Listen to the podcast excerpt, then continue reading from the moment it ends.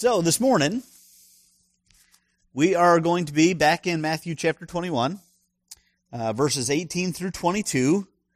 And uh, I, I'll be honest, I've never really taken a good hard look at this passage. I've read it, but I've never really studied it all that deep. I imagine probably most of us have heard sermons on it or something, but um, there are two things going on in this passage uh, tied together by a question on the part of the disciples. And uh, the first event is going to take some really good explanation because without the proper context, it, it really looks a lot like Jesus is throwing a temper tantrum, which is uh, very out of character for the self sacrificing Son of God uh, to throw a temper tantrum like that. So uh, it's very important for us to take a good look at the first part, uh, specifically verses 18 and 19, before we examine uh, exactly what's going on. So I'm going to invite everybody to stand.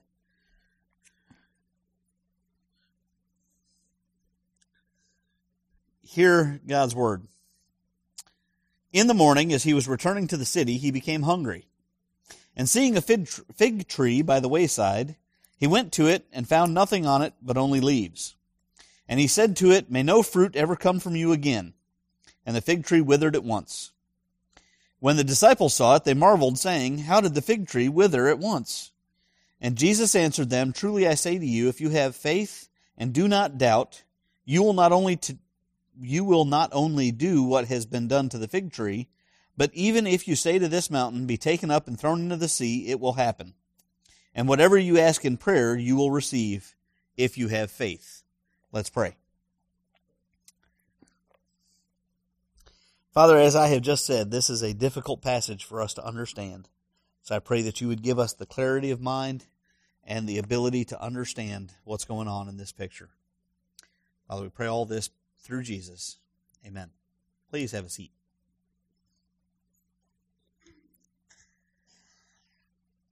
so the, the, the cursing of the fig tree also appears in Mark's Gospel, chapter 11. And Mark gives us a little piece of information that Matthew doesn't, but it really doesn't help Jesus's, uh, it really doesn't help Jesus's case if this is Jesus throwing a temper tantrum. If you flip over to uh, Mark 11 just for a second, uh, I didn't think to have it thrown into the, the slideshow, so you'll have to actually turn there. Um, Mark 11, beginning in verse 12.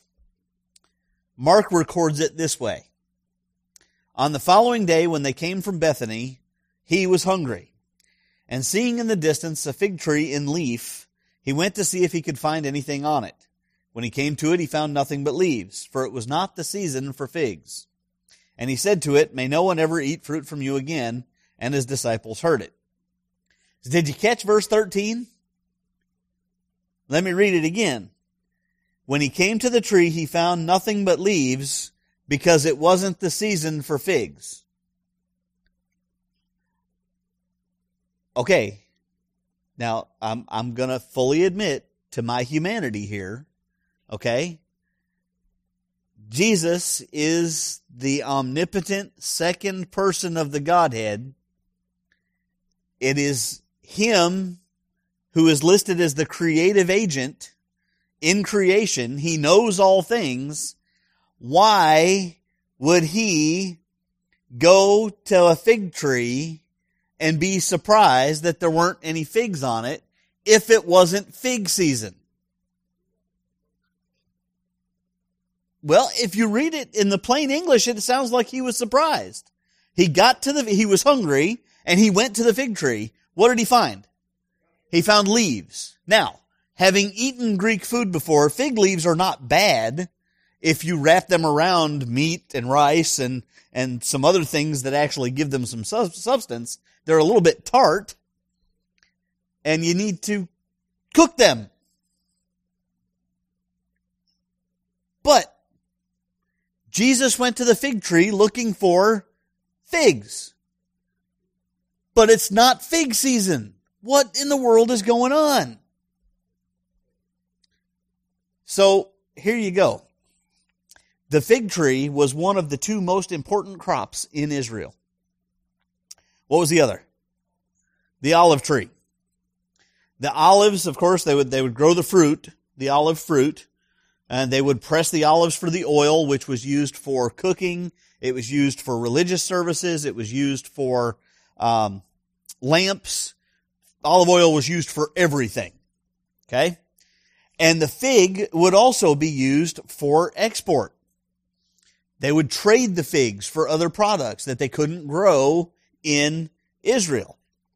So they were, Israel was very well known for the figs that they grew. And there were a lot of different fig types that were cultivated in Judea. The largest percentage of them would flower, fruit, and ripen during fig season. But there were outlier varieties. Just like we have varieties of vegetables and fruits that we grow in our gardens that you may plant this one because it's known to produce fruit early in the season. And then you plant the majority of the harvest that it's when everything else is ready. And then you plant some that fruit late in the harvest. There were certain types of figs that would fruit outside of fig season. Well, that means the season isn't worth a whole lot to tell if a tree is going to have figs on it, right? Unless you happen to be a horticulture, a horticulturalist. That's a hard word to say this morning. I thought it was a good word when I put it in my notes. Unless you happen to be into botany, you may have a hard time picking out an early fig tree from a normal fig tree from a late fig tree.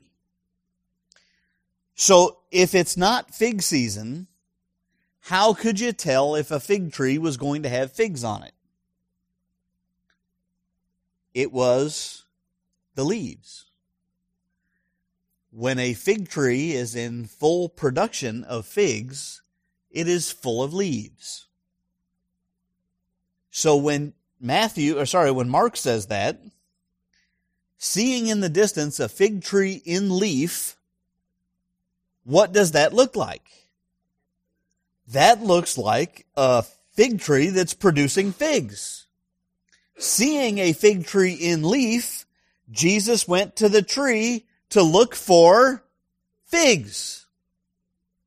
But there were no figs on the tree. As they're coming back from Bethany, Jesus is hungry. He sees the tree. It's got leaves on it hey, let's stop here for breakfast. Could you imagine being an over the road truck driver, right? Long distance truck driver. You've been driving all night. Your stomach is growling. It's time for breakfast. Off in the distance, you see a sign for Denny's, Waffle House. Pick one of those restaurants that people stop at for breakfast, right? Or maybe it's even a truck stop. So you see the sign in the distance and you think, awesome, I'm going to stop and get some breakfast. And you pull in to the Waffle House or Denny's or IHOP or whatever it is, and there's a big sign on the door that says, sorry, we have no food.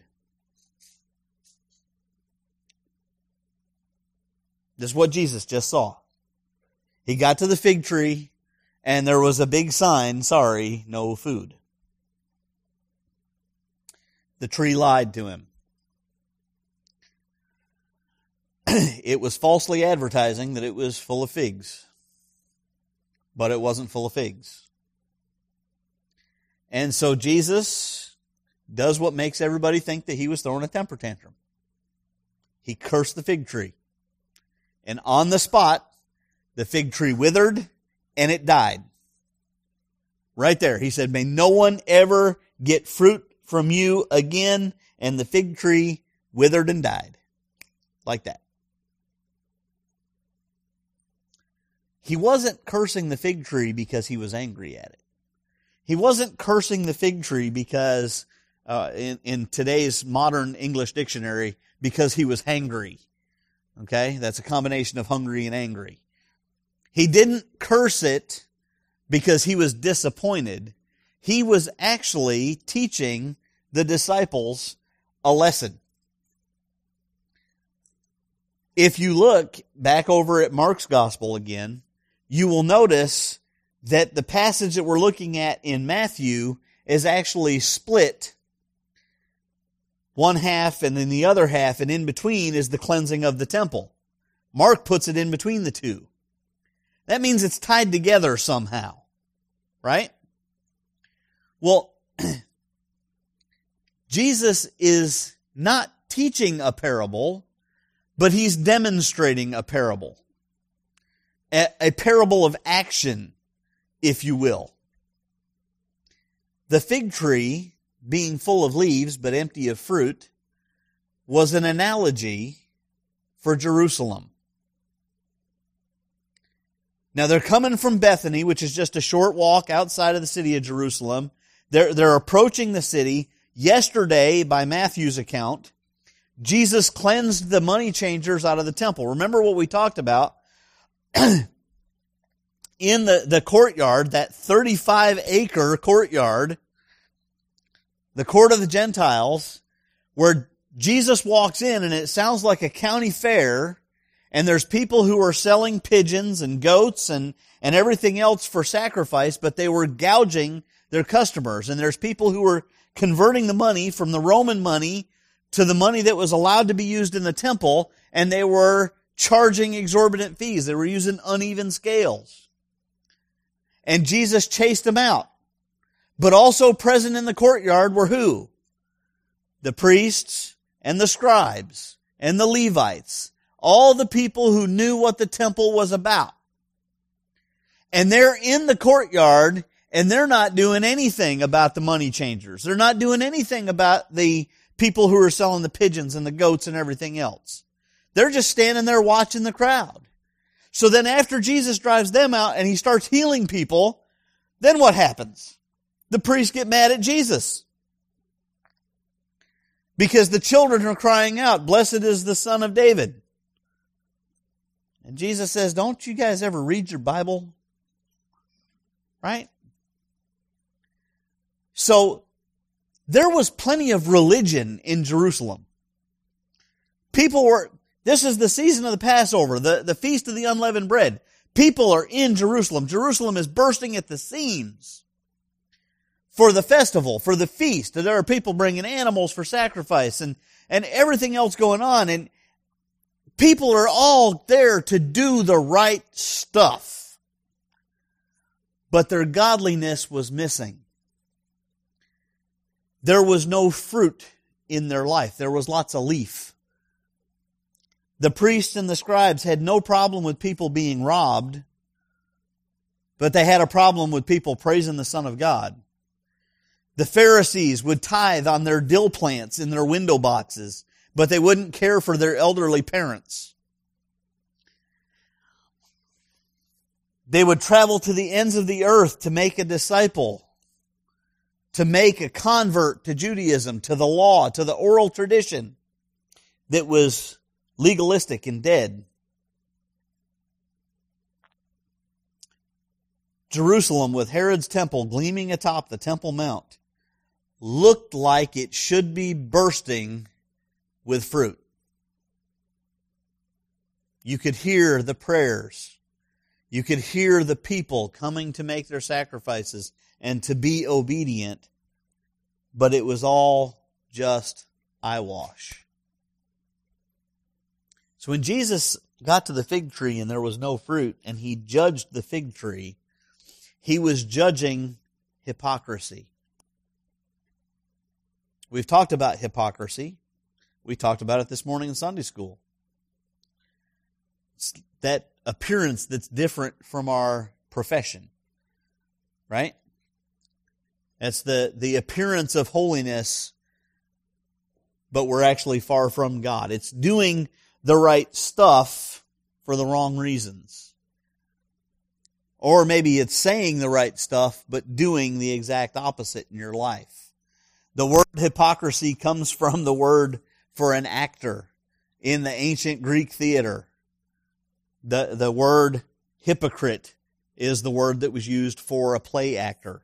Somebody who acts under false pretenses. Right? That's what Jesus was looking at. Now, what is the biggest reason that people give for not being part of the church? It's full of hypocrites. You know, that would be a crying shame that that is their charge if it wasn't so true. We give the world a picture that we are somehow better than others because we're in Christ. I'm not better than anybody. And they see that when I live. When, when I go driving past and somebody cuts me off and, and there's a, a person who recognizes my car and they see me beating on the steering wheel and, and, and looking, I'm not praising God while I'm doing that.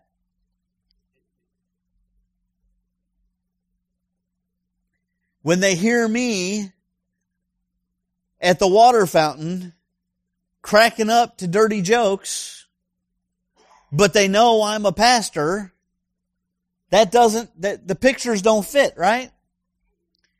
So what they have in their mind is this idea that I'm telling everybody that I'm somehow better than they are, but really when it comes to the way I live my life, I'm down there in the pigsty just like they are.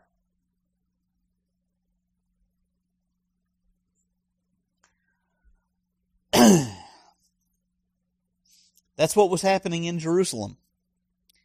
Yeah, you had people who were taking the sheep to the temple for sacrifice. This happened back in Malachi. Remember what God said through Malachi? Stop bringing your sacrifices. Just quit. I'm sick of it. Why would God tell the people all of a sudden, quit bringing your sacrifices? They were obedient. God said he wants me to bring a sheep. Let's take that one. Why'd you pick that one? Well, let's see, because he's lame in his back right leg. He's blind in one eye. He's not good for siring any more young ones. So we might as well just, we might as well get rid of him. Really? So your offering to God is a, I might as well get rid of. Is God the Goodwill thrift store? Where you take the stuff you don't want anymore? That's not what God demands for a sacrifice. That's not what He wants from us. He wants our best. He wants, He wants something that's going to cost us. Because it shows that we trust Him to provide and to care for us. The people in Israel for, this is 400 years. Malachi wrote his prophecy 400 years before Jesus showed up on the scene. And the people are still doing the same thing. They're taking the old, lame, blind sheep. They're dragging the carcass that probably died on the way into the temple for the priest to sacrifice.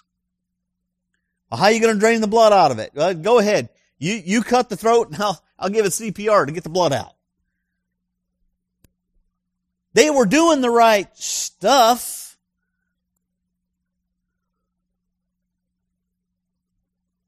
But with the wrong heart. And so, the fig tree showed all the right signs, but didn't have any fruit. You know, in John's gospel, even though this passage isn't in John's gospel, in the upper room discourse, Jesus says to the disciples that, that whole I am the vine, you are the branches, right? If you abide in me and I in you, then you'll produce fruit. And then he goes on and he says, any branch that does not produce fruit will be cut off and cast into the fire, right? Well, boy, that picture sounds similar, doesn't it? Jesus has no use for people who claim the name of Christ, who profess to be Christians, but aren't. We're told at the day of judgment, what's going to happen? Jesus is going to go walking through the crowd and he's going to say, okay, it's like playing duck, duck, goose, except it's sheep, sheep, goat. He's going to be walking through the crowd and sheep, sheep, sheep, goat.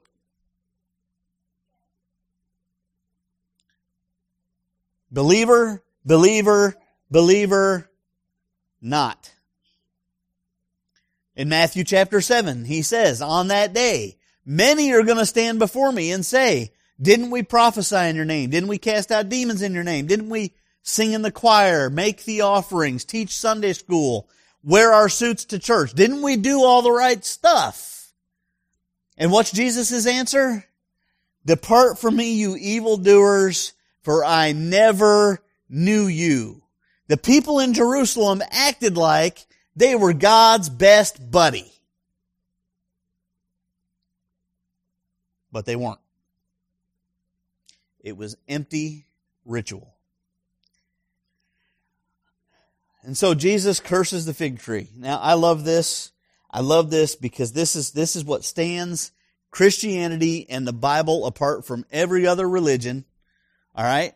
Because Jesus has handpicked 12 disciples. We'll exclude Judas from counting for just a second. Okay?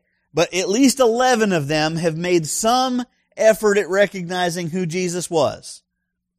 Okay? And yet, what does Matthew tell us in verse 20? When the disciples saw it, they marveled, saying, How did the fig tree wither at once? Seriously? No other religious text shows the foundational members of that religion as being so deeply flawed. These 11 men, they had seen Jesus walk on water on the Sea of Galilee. They had seen Jesus calm the storm with a word, peace be still. Right? They had seen him feed 5,000 people with just with a couple of cans of tuna and a couple of biscuits. they had seen him cast demons out into a herd of swine. They had seen him heal the blind and restore their sight. They had seen him raise the lame, take up your mat and walk. They had seen him give uh, the ability to hear to the deaf. They had seen him touch a leper and he was cleansed and restored. They had seen him restore Jairus' daughter from dead. And yet, he curses a fig tree and their response is, how'd you do that?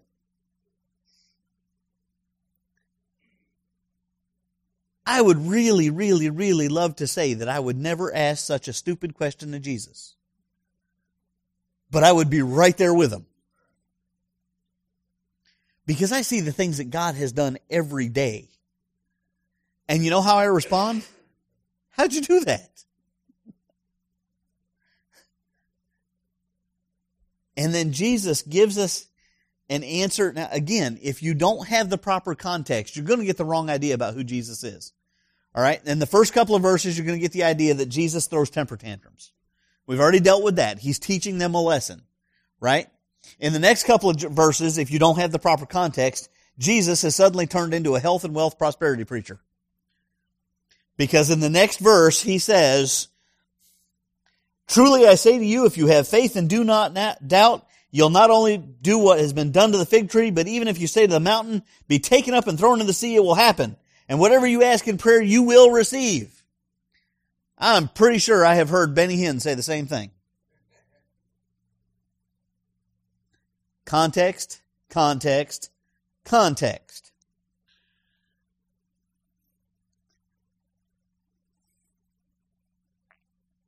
But that's not what he's saying. Here, he's just given us an object lesson about hypocrisy, right?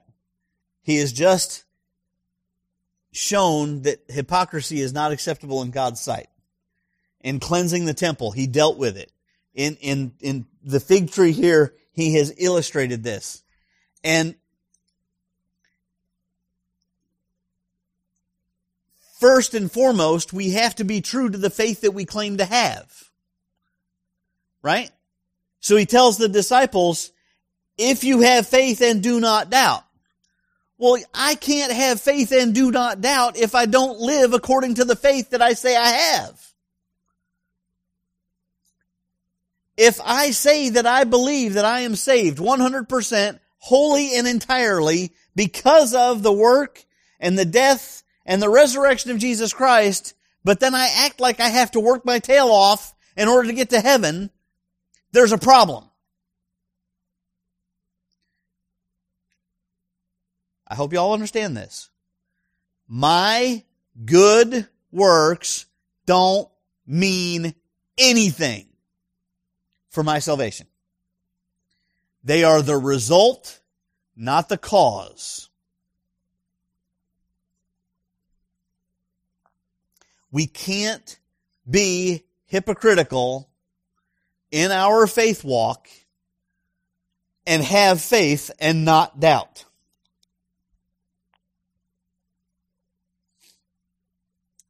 Second, when I live according to my faith, I'm not talking about an empty, pietistic, legalistic, external keeping of behaviors and shunning of other behaviors. Hear me out. Those first four adjectives, empty. The Jews were doing the right stuff, but it was empty. These people honor me with their lips, but their hearts are where? Far from me. Right? We can't be far from Him in our life, in our walk. We can't just I can't just not smoke, not drink, not party, not listen to heavy metal music. I can't just do those things out of empty obedience. They must come from conviction by the Holy Spirit. They must be done out of gratitude for what God has done in my life. I told you all about my history teacher when I was in high school. He was a teetotaler. He never drank alcohol. He did not cuss. And I had lots of opportunity reenacting the Civil War with Bob Bailey to have heard him cuss. Not once did a cuss word pass his lips. To the best of my knowledge, he was an atheist.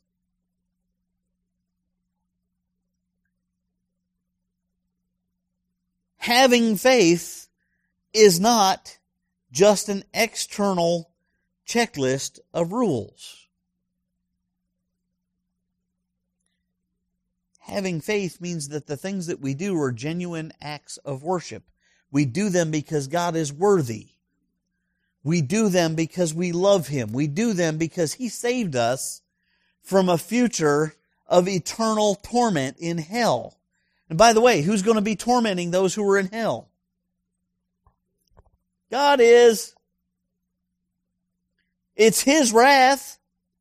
He's delivered us from it. our speech, our work habits, our prayers, our songs, the life that we live have to be focused on glorifying God, even if it's not something we would consider to be sacred. How does Paul put it? Whatever you do, whether you eat or drink. So does that mean when I went to McAlister's yesterday that that, that was a sacred meal? or a secular meal? Depends. What attitude did I do it with? You know, God doesn't see things that way. He sees everything that I do. If it's done with a, a grateful heart towards Him for blessing me with the ability to have that food, then it's sacred.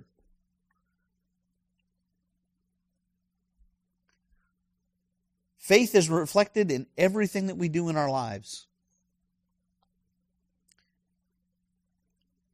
If I really believe that God is sovereign over everything, why do I panic when things are out of my control?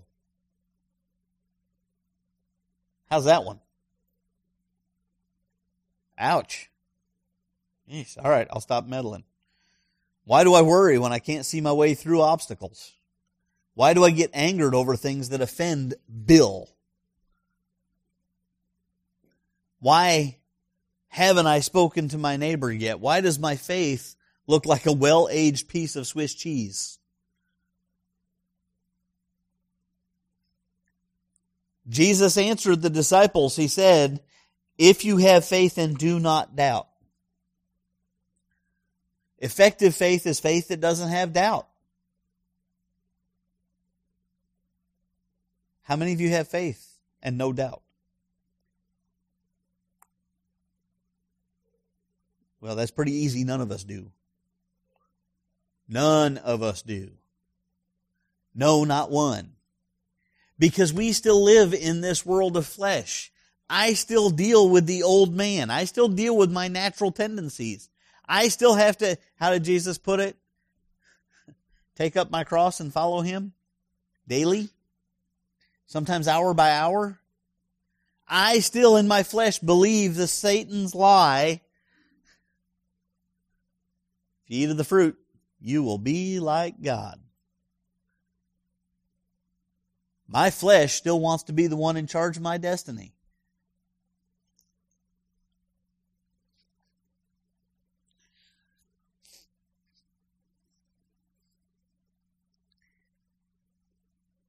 So what does that mean?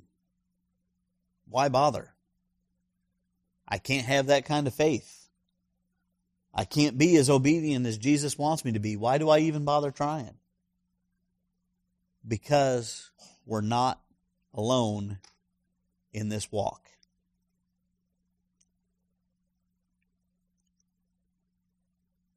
For he himself has said, I will never leave you or forsake you. If you are a child of God, He will give you the strength to live this life. He will not make you walk through it on your own. Paul wrote that for every temptation which is common to men, God provides the way of escape. Does He lead us through it? No. He provides the way of escape. We, in our flesh, don't even look for it. Generally until after the fact. Right? I'm gonna, I'm gonna use the one that everybody's okay with. Right? And I'm gonna say everybody's okay with it because most every one of us is, is probably carrying at least 10, maybe 20, maybe 40, maybe 80 extra pounds. Right? We're all okay with lack of self-control at the buffet. There ain't a one of us that looks for the way of escape when we're standing at the Golden Corral. Alright? I went out for lunch on Friday with a couple of guys from work. We went out to Aunt Jenny's Catfish. I took the way of escape. I ordered the large plate instead of the all you can eat. That's not what we do in our life. I look for the way of escape after I'm done. When I'm sitting at the table, dreading the fact that I have to heave myself up to my feet and make my way to the car and then go home and pass out from my high blood sugar levels and the sudden flush of insulin that's going to hit my body as my pancreas tries to keep up, right? That's when I start thinking, man, I probably shouldn't have had that cheesecake and bread pudding and pizza and spaghetti and chicken wings. You get my drift? I don't look for the way of escape until I'm already suffering the consequences for the sin. That's who we are. And yet God gives us the way of escape every time. What would be the way of escape at the buffet? Oh, I don't know. How about listening to the call of the Holy Spirit? Self-control. Just order the pizza. Stick with one plate.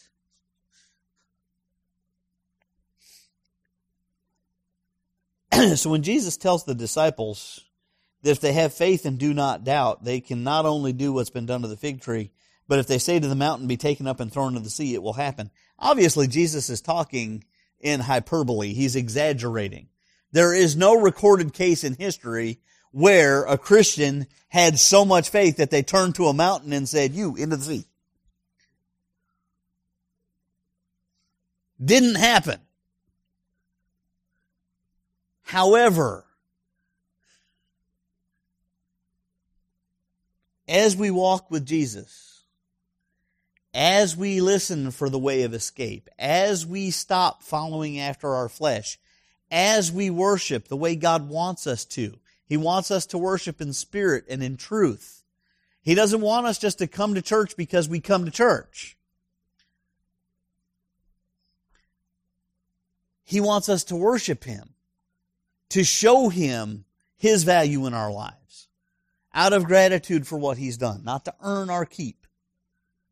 As we do that, as we move in our life, Paul says we're, we're transformed by the renewing of our mind, right? We're a new creature in Christ. As we live that life of obedience and we become more and more and more conformed to the image of Christ, then our faith is going to have less holes in it. It's going to have less doubt. But first, we have to move away from the leafy fig tree that doesn't have any fruit and start living that life that's surrendered to Christ. Anything that hinders my relationship with God that slows my ability to be obedient to what He's called me to do and to be is going to cause me issues with my prayers. Little honesty moment here. I'm gonna, I'm gonna take it on faith that everybody in here prays more than just when they sit down to eat a meal.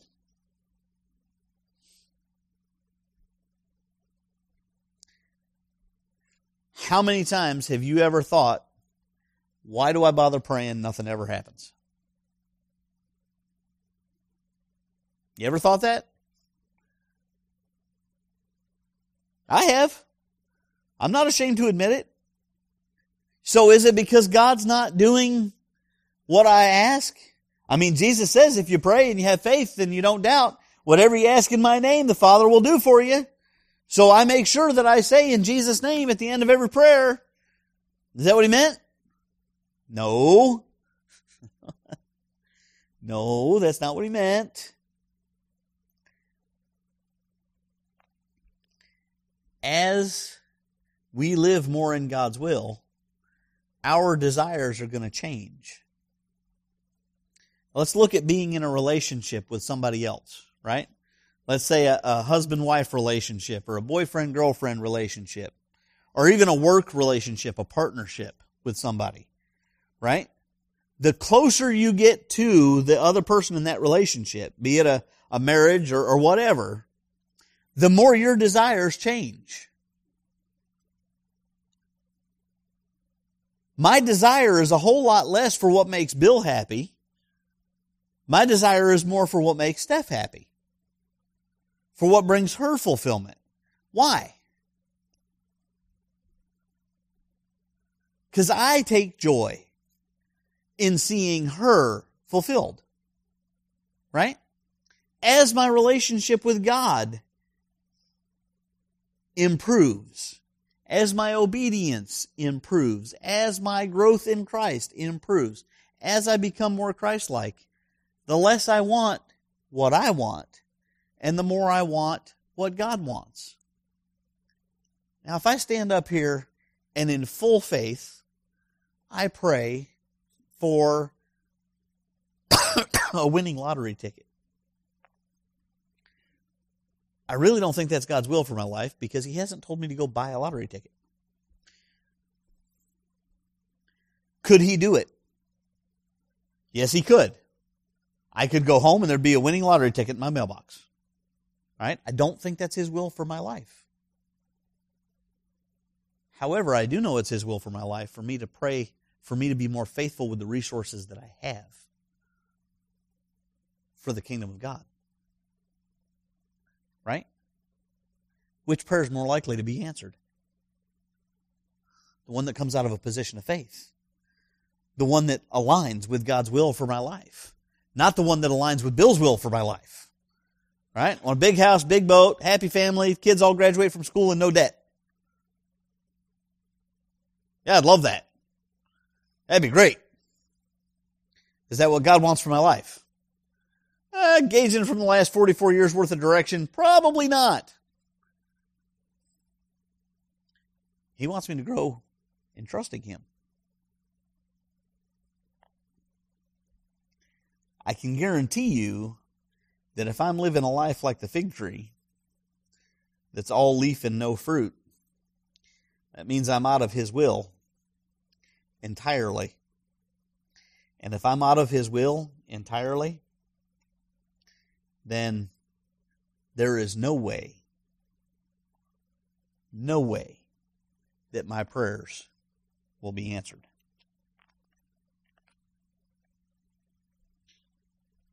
Because I don't have faith. Because I don't have faith and no doubt. So, like I said, kind of a hard passage. That poor fig tree. All leaf and no fruit. But what an example of our life. Jesus doesn't want us to be a bunch of fig trees that are all leaf and no fruit.